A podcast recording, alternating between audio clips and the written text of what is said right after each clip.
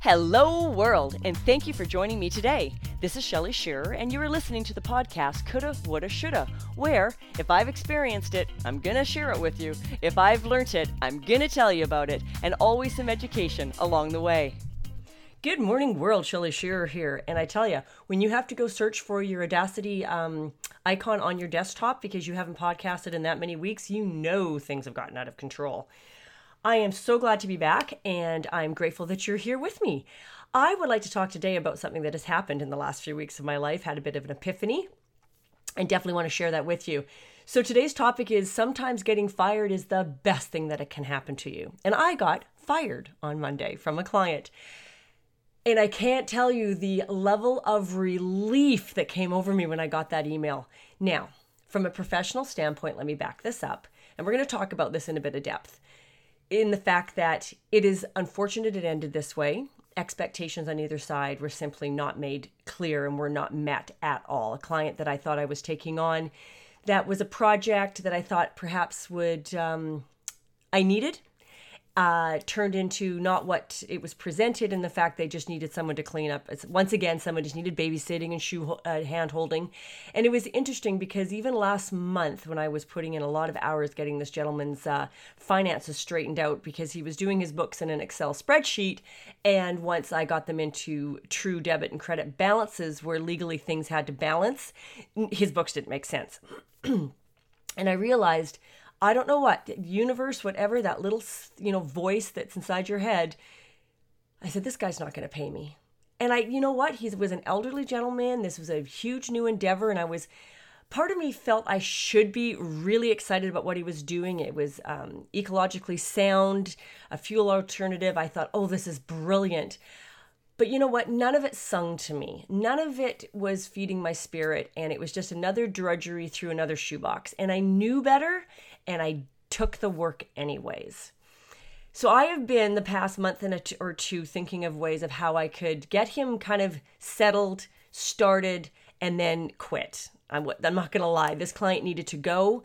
Uh, it was bringing me a lot of stress, very high demand, things I cannot handle with my fibromyalgia. And I don't even want to on a regular basis. I do not want to be kind of tied to someone that's high maintenance that expects me to text back within moments and that just isn't my life anymore and uh, and that's not the level of service that i particularly offer i like to control my time and my stress levels myself so have you ever been fired because i want you to think about this in your life i'm going to tell you you know i'm sharing my experiences so that you can reflect on your own life now i have been fired once or twice before or let go or you know roads that were being traveled together, you know, diverge, and I'm I'm great with that.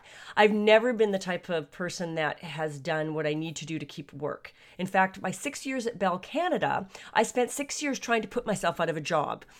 Uh, they kept me on uh, because the billing platform that I was managing, it was cheaper to keep me there managing it than it was to integrate into the rest of Bell. Eventually, they did it, but it was you know six and a half years later. Um, but I was indispensable, and that is a bad thing for a company to have. And I know that. And I don't, at my age and experience, feel that that is a good or safe thing for the company. I made it very clear in many management reports every year that this was not safe. Uh, to have someone that, you know, if I won the lottery or got hit by a bus, they were, they were going to be in trouble because, like I say, they had let my position become indispensable. And that is in business, folks, that is never a good thing. And if you are doing that yourself in your business to feed your ego, you need to let that go because it is dangerous for you and your clients, and vice versa. Okay? Nobody is indispensable, really. Well, I like to think to my granddaughter I am and my husband, but if I died tomorrow, life would go on. Um, and you just you kind of have to approach life in that manner. What are you offering? How are you contributing? But can the world you know the world needs your gifts and you are you are indispensable in your own right as a human being. But in a work environment it is best business practices to ensure that no puzzle is holding piece is holding all the weight. That if that puzzle piece was pulled out, the entire house of cards would collapse. And that's kind of what I'm warning about here. Also, do you take on things that you shouldn't have? Now, this client, I knew out of the gate. I met him a little over a year ago at a Surrey Board of Trade function. I knew when we spoke in January. I couldn't help him over the holidays. Actually, we had spoken even last fall, and then I got very, very sick and was sick for an entire month in October. He waited very patiently for me, and and that was definitely my error. That was my fault. I should not have encouraged that because it wasn't not a piece of work that I even wanted and it was contrary to my new path. Once again I took on something that I, I knew I didn't want.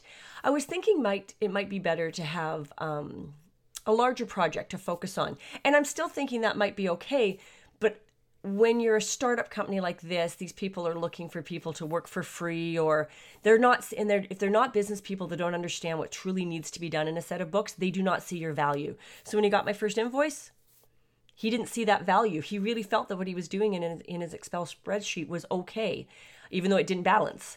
So you have to be very careful. And I do warn you, uh, those of you as well that are in business, when you go see a professional, that's why we have professionals. They have knowledge that you need. Never think that you know it all. Always try and ask yourself, what don't I know in this situation? It has served me very, very well over the years. And it's one of the reasons actually I gave up taxes because I'm not a tax professional. I understand accounting and I am great at a lot of areas of that. And certain types of clientele, I am very effective, but I am not for everybody. And I am not a tax specialist. And it's getting to the point now in life where I look at things and I wonder what I could be missing, where I might have not done that quite accurately. And I never want to put a customer in that sort of situation. So, you know what? I hate taxes.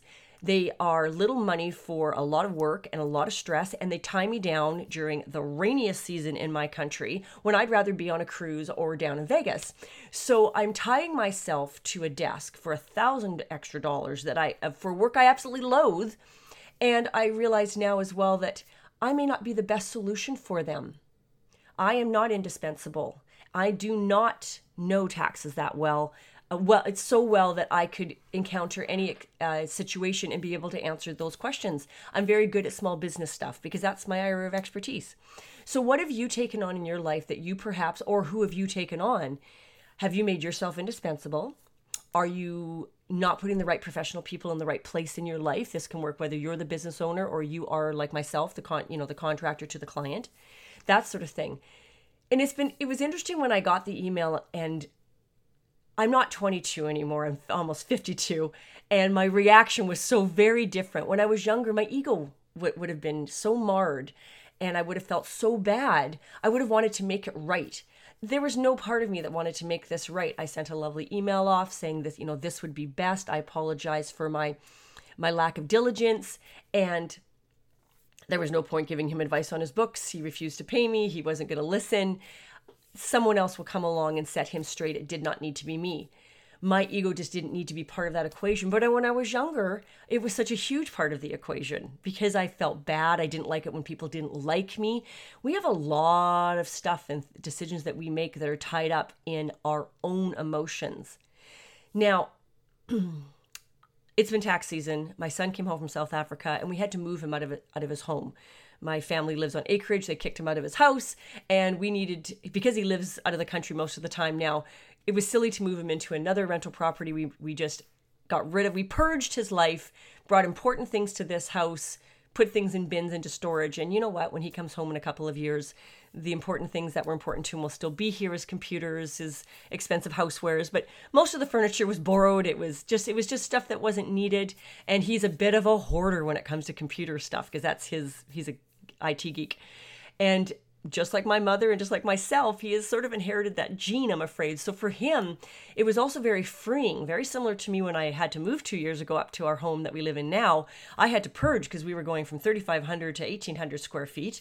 And, uh, there's no garage, no storage. You know, things couldn't be safe in, in out in outdoor sheds. It was it was liberating to say the least. And since I've been here for two years, because a lot of closets were still stuffed, I've purged again at least twice.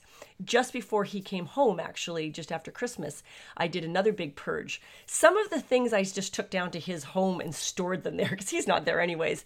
Because my sister in law is building a cabin, and I'm thinking, I can outfit her. I can outdo all the beds. I have spare bedding coming up the yin yang. I have a king size bed. I have extra couches, and tables, table lamps. There was just so much stuff. And it was like, okay, let's see what we can help the family with here first. And then, uh, then we'll do a cleanse. But it is incredibly liberating when we let go of stuff. And here's a little example. So I tell you this that he was here and he left.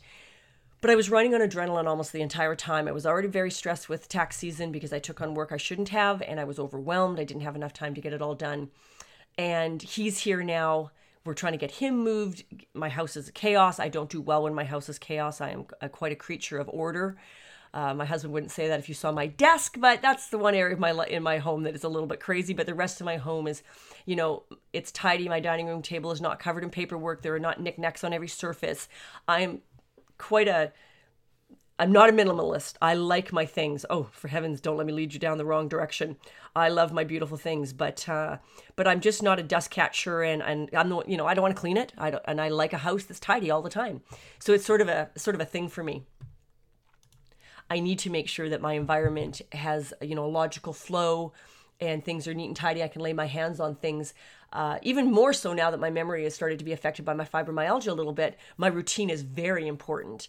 So, anyways, this is sort of how I live. You need to be aware of that in your own life, knowing what brings you happiness, what causes you stress. Are you hanging on to things that are actually creating tension in your life?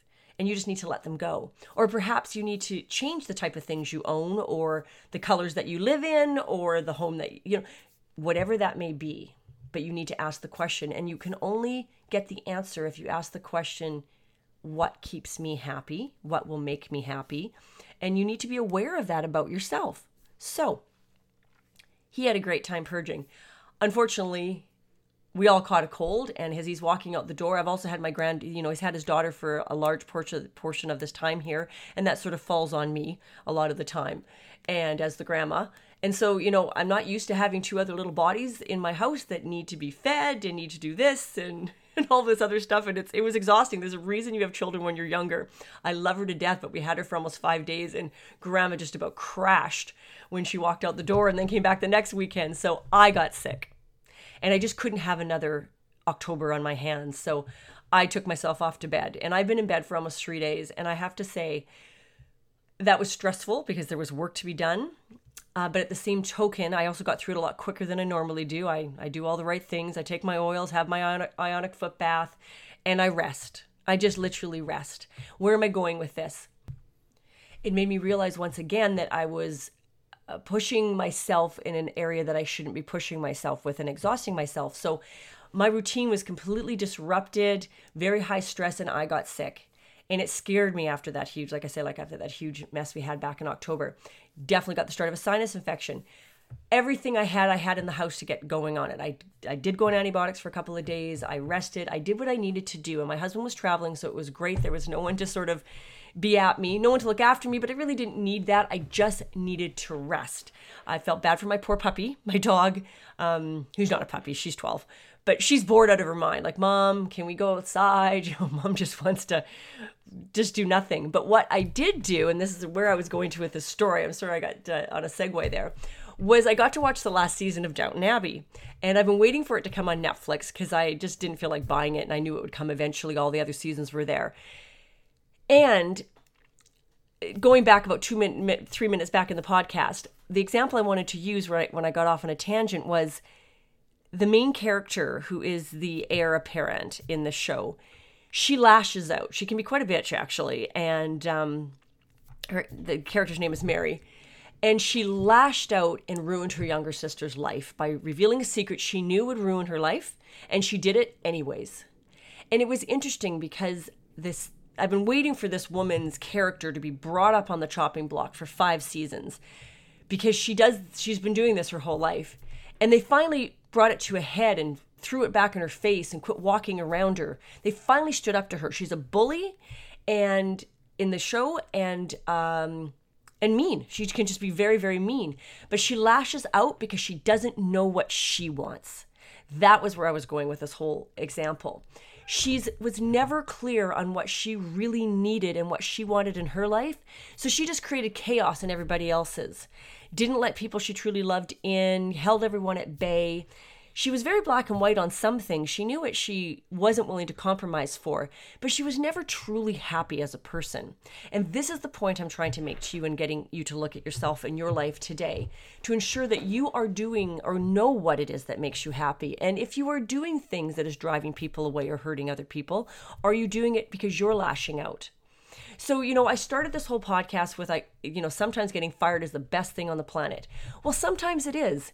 The universe has come to me many times over the years and ended a contract or I've lost a job.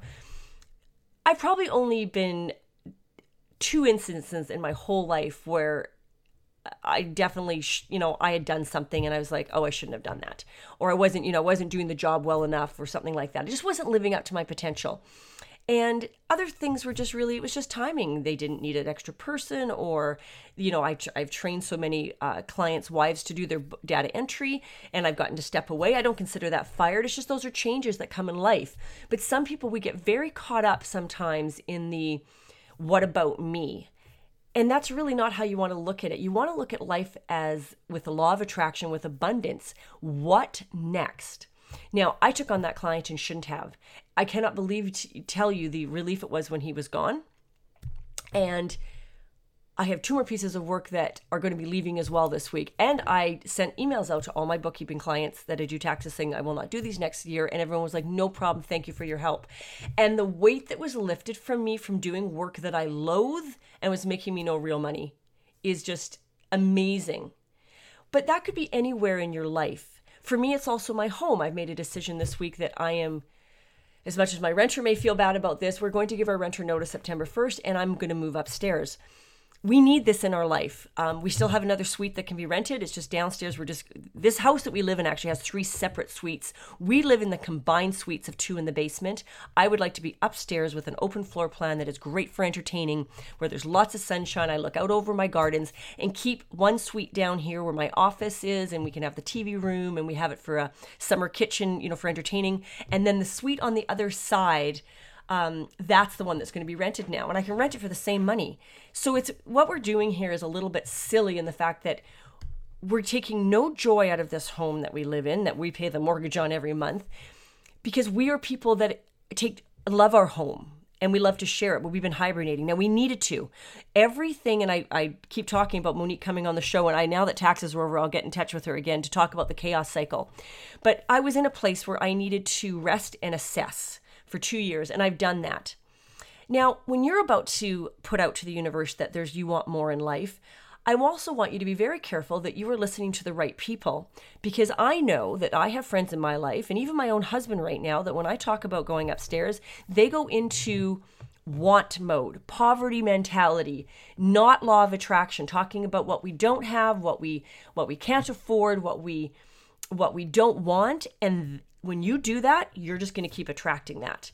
I realized last night, and I went to bed actually reading The Secret, and I it's on my bedside all the time. But I had spent three days because when I get sick, I also get very depressed a little bit, where I just start looking at life, going, "Why bother? Like I'm here, I am sick again. It's so frustrating. I'm not getting my work done. I'm stressing, all this stuff." It's just human nature. But it's, sometimes it's a process we need to get through. Now, my processes are getting shorter and shorter all the time. I do not dwell in these places like I used to. And I encourage you to recognize your own life and where you are getting stronger. There is no such thing as perfection. There never has, there never will be.